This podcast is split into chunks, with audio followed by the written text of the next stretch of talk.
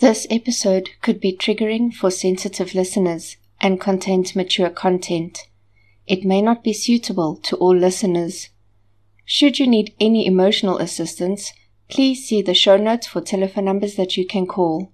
In South Africa, you can dial 116 to reach Childline or go to their website at childlinesa.org.za. This episode contains reference of child abuse, so please consider this before listening. The views and opinions expressed in this podcast are my own and do not reflect the official policy or position of the podcast. Any content provided by contributors, such as the host, guests, bloggers, sponsors, or authors, are of their opinion and are not intended to malign any religion, group, club, organization, company, individual, or anyone or anything.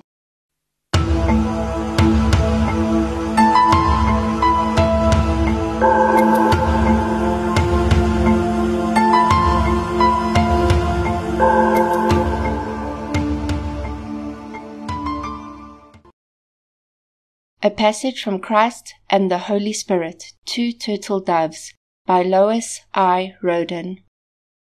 Adam, created in the image of God, the Son, who was the image of his Father.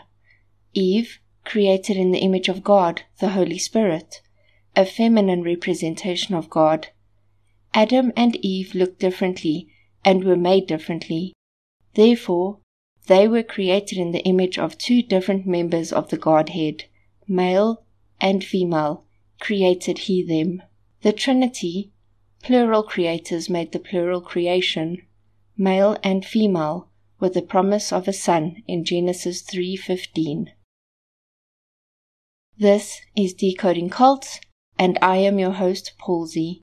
You are listening to the Branch Davidians Part 2. In this episode, we will look at the two factions that sprung from the Branch Davidians and how they collided. We will also look at the life of a young man named Vernon Howell and how he rose up in the ranks and gained the trust of the followers.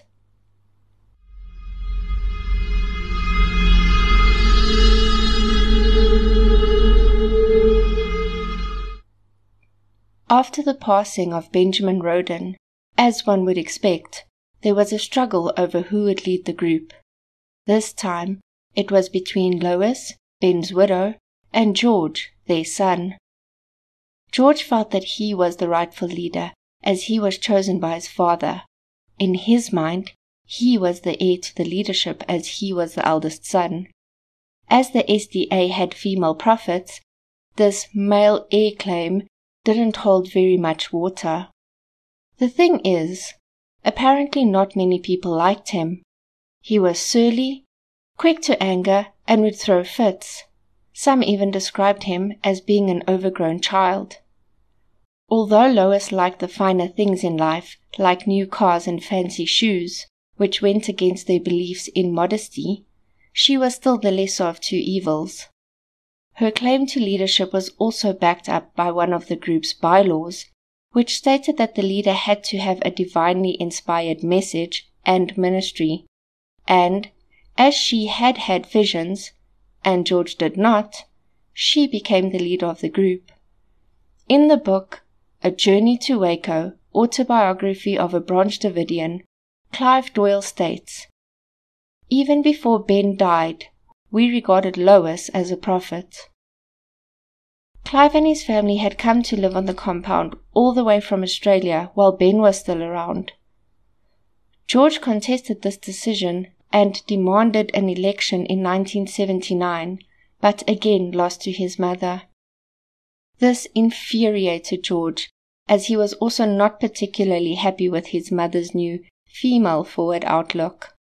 He started stealing items from the compound and selling them off and even destroyed some of the property on the compound. He also wore weapons and threatened fellow congregants. Lois was at her wits' end and ended up taking him to court. George was pretty confident that things would go his way, but in the end, the court decided that George was forbidden from ever becoming president of the group. He was further not allowed to interfere in any of the work of the association and could not possess or dispose of any of the church's assets.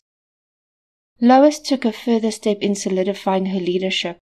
She had a legal letter drawn up granting her full legal and financial control over the BDSDA's assets, which all of the members signed. This pissed George off even more. He packed up his things, moved to California, and started his own organization called the Branch Association. His sister Jane moved there with him. However, he did not cut ties completely, and he and his family would visit the compound from time to time. In my opinion, he was just keeping the channels of communication open with the group biding his time to take over from when his mom would pass. Lois, as leader and having more feminist views, published Christ and the Holy Spirit, Two Turtle Doves in 1978. The dove reference comes from Leviticus 2 verse 8. If a woman cannot afford a lamb, she shall bring two doves or pigeons, one for a burnt offering and the other for a sin offering, and the priest shall perform the ritual to take away her impurity, and she shall be ritually clean. Lois traveled extensively throughout the US and Canada to get her message out. One of Lois's revelations was that the upside down triangle within the Jewish cross was further proof of the female symbol for the Holy Spirit. In 1979, Lois started a new journal called Shekinah, she, along with her co-editor and printer, Clive Doyle, would print her views in it and would also scour other news sources to find any news on women being ordained or any other pro-female Christian references that they could find and publish in this journal. Perry Jones would also serve as one of the journalists for the journal. Lois would receive awards for her writings from religious groups, one of these being the Award of Excellence from the Excellence in Media Angel Awards. In 1980, Lois announced that she would like to baptize all of the members living at the compound and those that were truly loyal that were in other parts of the country, even the world. She sent word out to those outside of the compound with a date when this was supposed to happen. Many people came to attend that service. George and his family also happened to be visiting over that time. When she asked his permission to baptize him with the rest of the group, he angrily stated that he didn't accept her message at all and stormed out of the service. Compound life was relatively stable for a time, and followers were quite happy going about their business and being able to worship in their own way without any outside influence. Then, in 1981, a skinny young man with long hair and aviator style eyeglasses came to the compound to learn more about the branch. He was immediately drawn to the communal aspect of the compound, how happy everyone was to be there, and connected with Lois's view on femininity. Just a heads up, the next section contains references to child abuse and bullying, some of the derogatory language used are direct quotes and not my own descriptions. Please ensure that you are okay to listen to this or skip ahead a few minutes. 14 year old Bonnie Sue Clark met and fell in love with 19 year old Bobby Wayne Howell in 1958. Towards the end of November, Bonnie realized that she was pregnant. During the pregnancy, Bobby left her for another teenage girl. On 17 August 1959, Bonnie gave birth to Vernon Wayne Howell in Houston, Texas. In an ABC news story, Bonnie said, He was a very cute and lovable boy, very inquisitive, a doer. She would also go on to describe how he loved to take things apart and figure out how they worked. Despite the description from his mom, to say that Vernon's early years were rough and rather unstable would be an understatement. Bonnie had married a violent alcoholic, and it is reported that this man would beat Bonnie and eventually young Vernon from the tender age of two. Bonnie left Vernon in the care of her parents around the age of four and moved to Dallas. Vernon's short time living with his grandparents seems to be one of the better parts of his life. His grandmother had two children shortly after Vernon had moved in. Although they were technically his uncle and aunt, they became like siblings to him. He even called his grandmama. In a Washington Post article, she described him as a bright and precocious child who liked to help around the house. She fondly remembers a time where little Vernon wanted to help out and proceeded to put the garden hose in the petrol tank of the car to try and fill it up. Vernon's grandfather was not very affectionate, which was not unusual for male parental figures at the time. His wife described him as a, macho man country type Texan but he did take Vernon hunting and fishing on the occasional weekend. At other times, Vernon would accompany his grand to church services at the Seventh day Adventist church in their area.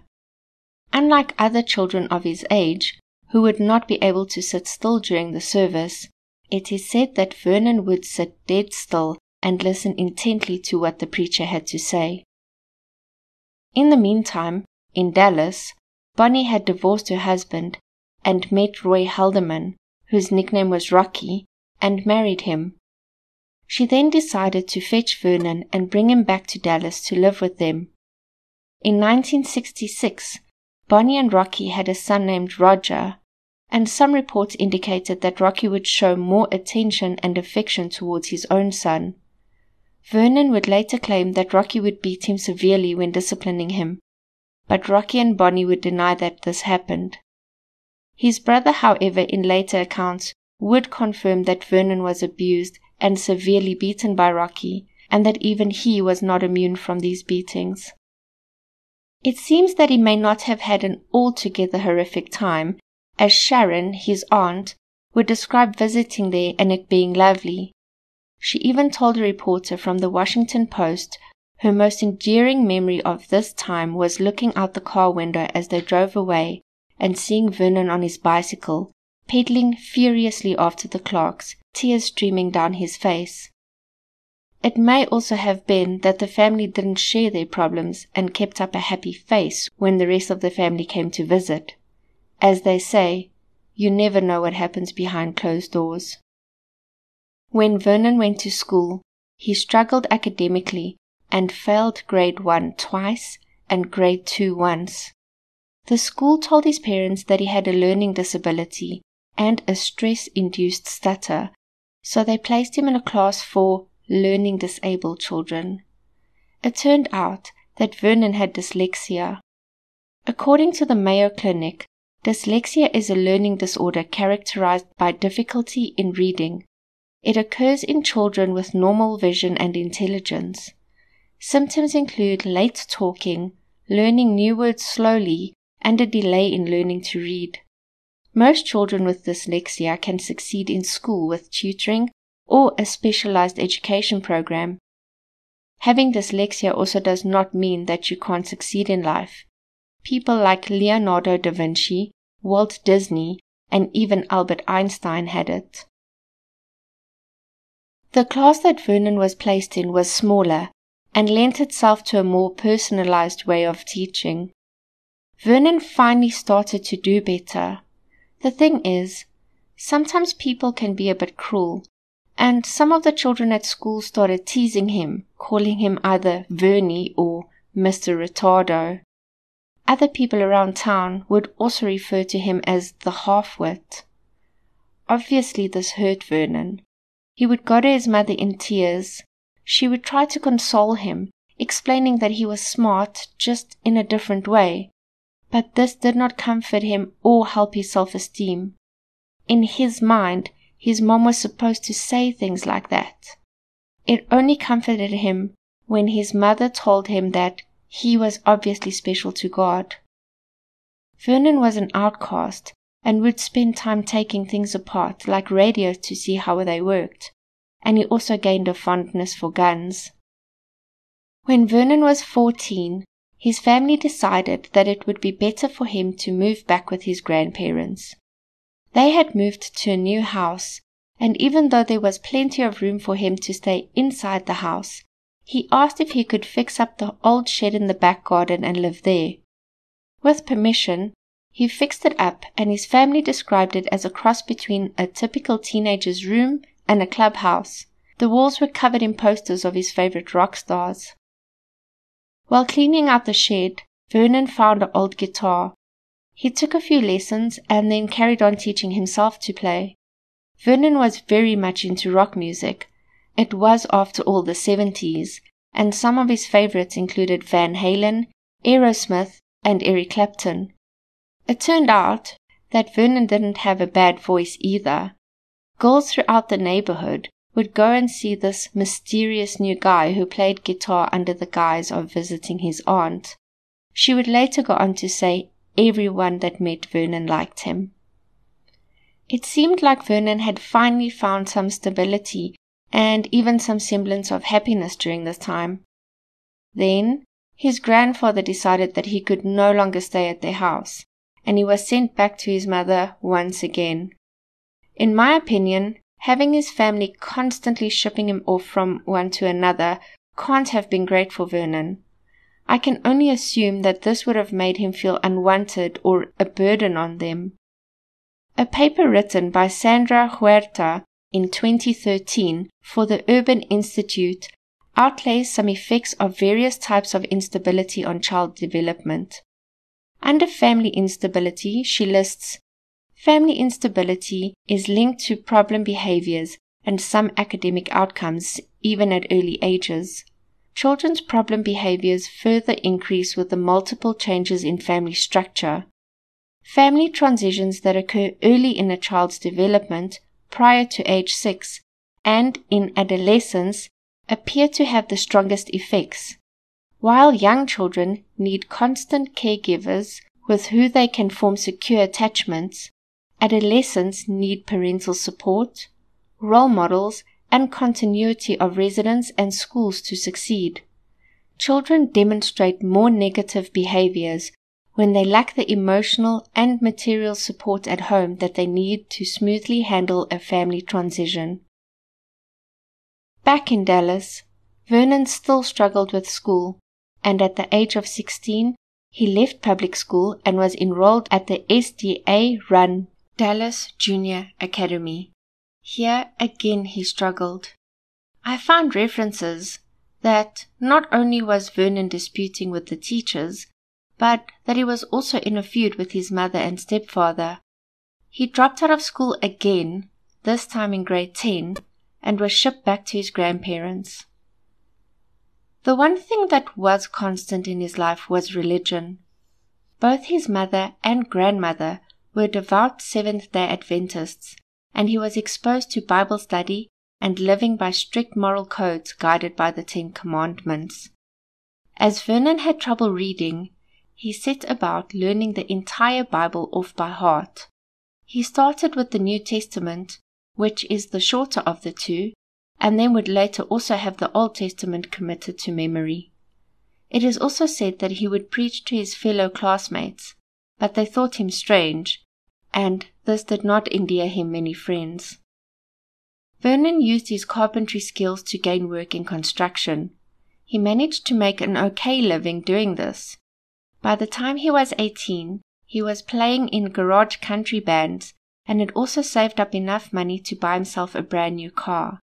He also discovered bodybuilding and was said to be pumping up his biceps to the point where they almost looked too big for his lean frame.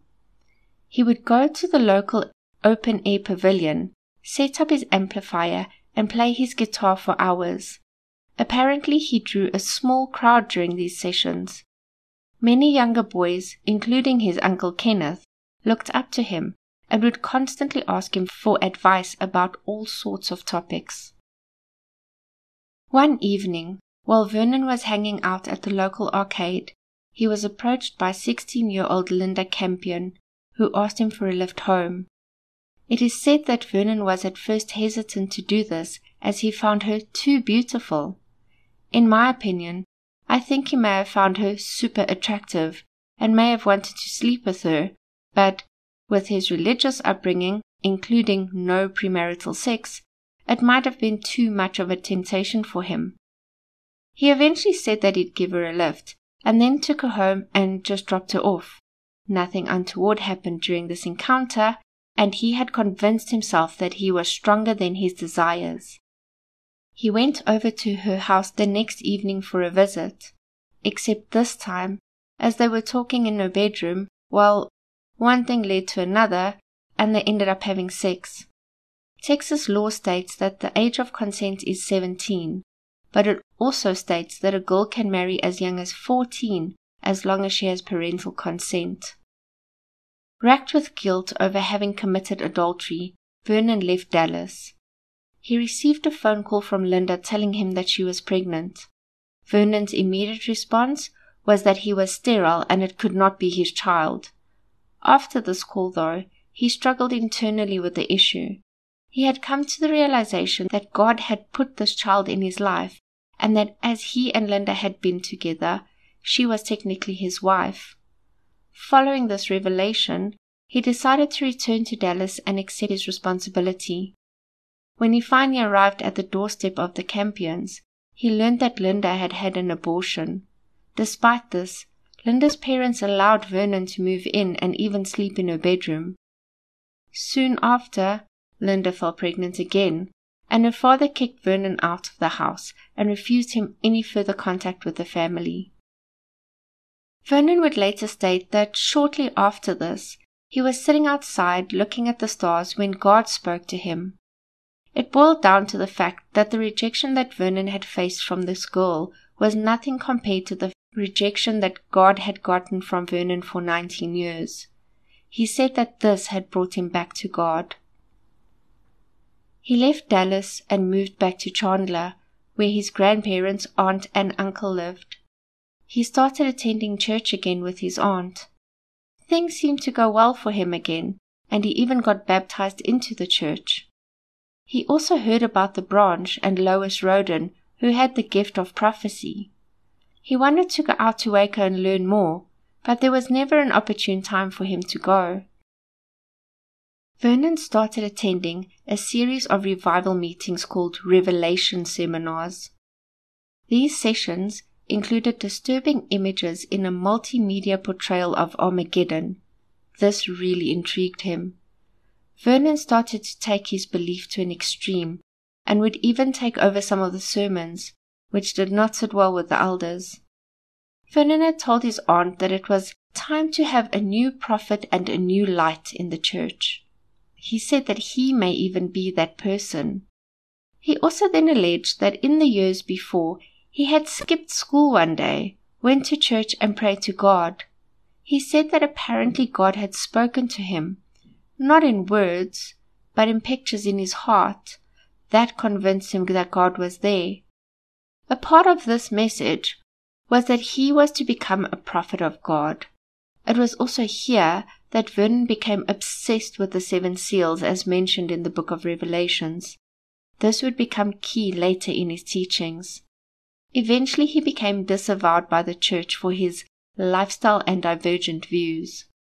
He went on to California. Here, he tried his hand at becoming a rock star, but being a relatively talented musician in a place filled with talented musicians, he didn't make it.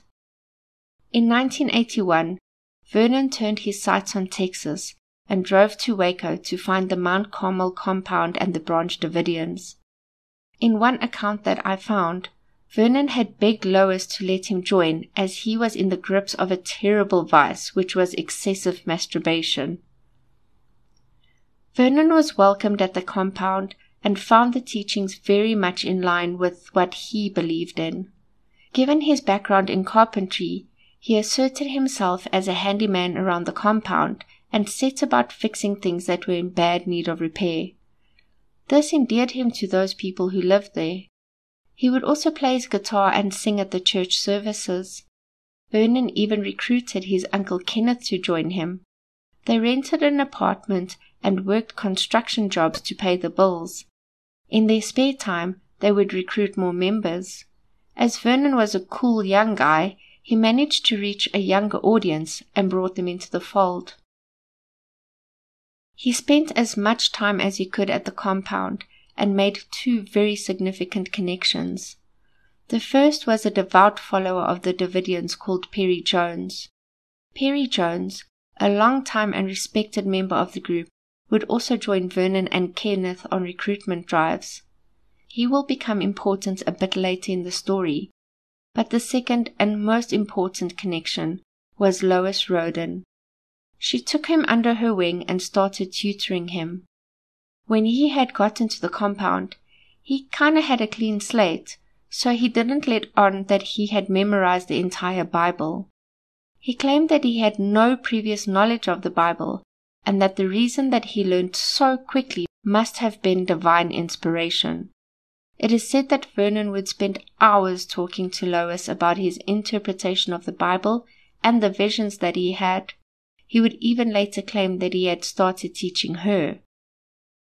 In November of 1982, Lois had finally gotten permission from all of the relevant parties in Israel to bury her late husband's remains on the sacred ground of the Mount of Olives. She then obtained permission from the Texas Department of Health to have his body removed from the mausoleum. It was then shipped to New York, and from there a funeral home helped transport him to his final resting place. Vernon accompanied Lois on this trip, Lois would later state in an interview about her husband's final resting place that it was a real history making event in her life. Vernon was very well liked within the community and was always helping fix and improve things around the compound. He also started to place himself more prominently within the group, taking over some of the services. I don't think Lois minded too much. One of the reasons will be a bit clear in a few minutes. But I think the big reason for this was that she was getting on in years. She may not have had the stamina to keep leading an ever growing flock. There are some reports that say that she had named him her successor. In my opinion, I think she didn't trust her own son to uphold her values and knew that he wasn't very well liked. He may have ruined everything that she had worked so hard to build. It may also be because the same bylaws that kept her in command, the one which stated only a prophet could lead the group, basically gave the mantle to Vernon, as he had also claimed to get messages from God. Some of the followers started to suspect that Vernon, in his early twenties, had begun a sexual relationship with Lois, now in her late sixties. One account even stated that Vernon had claimed that she was like Sarah from the Bible. If you recall in the episode I covered about the MRTCG, Sarah was the wife of Abraham, who had not borne him any children. He prayed to God, and God promised him that not only would she bear a child, but she would be the mother of nations. Sarah at first did not believe that it was possible, but at the age of ninety, she gave birth to their son Isaac. Vernon allegedly used the story to claim that Lois would have a child with him and that this child would be the chosen one. This would also not be the only time that Vernon would make statements about fathering special children. Vernon also started to take over more of the administrative duties that the leader would normally do. By 1983, he had told Lois that she needed to stop publishing her journal. Against his wishes, she published a final copy of Shekinah with a picture of herself in it. Unfortunately, this was an unflattering picture that made it look as if she had two black eyes. When David saw this, he said to her, You are supposed to be the eyes of the church. You are the seer. You are the prophet. And this picture signifies symbolically that you are blind. He further went on to state that she had lost all of her wisdom and inspiration as a result of being disobedient to God. He also lent into the rumor of their sexual relations and used this to dethrone her. He told people that he had indeed made her pregnant because of his strength of faith, but because her faith was waning, she had had a miscarriage. Despite all of this, she still believed that Vernon was supposed to lead the group. Word had gotten back to George about Vernon and the fact that he may become the new leader within the group, with the full backing of Lois. Not surprisingly, George was upset by this. At first, George tried to get his mother away from the compound. He convinced his sister to call Lois and tell her that she was dying. According to Clive Doyle, Vernon said, The Lord showed me that this is a ruse. This is not something you should do. But this was, after all, her own flesh and blood child, so Lois ignored him and went to California anyway. Upon arriving there, she realized that it was just a ploy to get her off the property, and she immediately returned to Mount Carmel. George then moved back to Waco. He and his family lived in a caravan next to the driveway close to the entrance of the compound. Lois did not have the energy to kick him off of the property. She may have already been of ill health by this time, or she just didn't have the fight in her anymore. George had heard about the rumors of the sexual relationship between his mother and Vernon and thought that he could use this to get rid of him. He went to the local police and laid a charge against Vernon of elder abuse, stating that he was sexually abusing Lois and brainwashing her. Then he went and filed a lawsuit at federal court, Nothing came from this either. He started talking to people on the compound, trying to discredit Vernon by stating that he is the devil and that Lois is carrying the devil's baby. Not many people paid attention to his ramblings, though. In our next episode, we will look at the showdown that happens between these two men, not once, but twice, and then we will see who ends up on top. If you enjoyed this episode, please hit the subscribe button and rate and review us. It will go a long way into improving the podcast and help other people find it.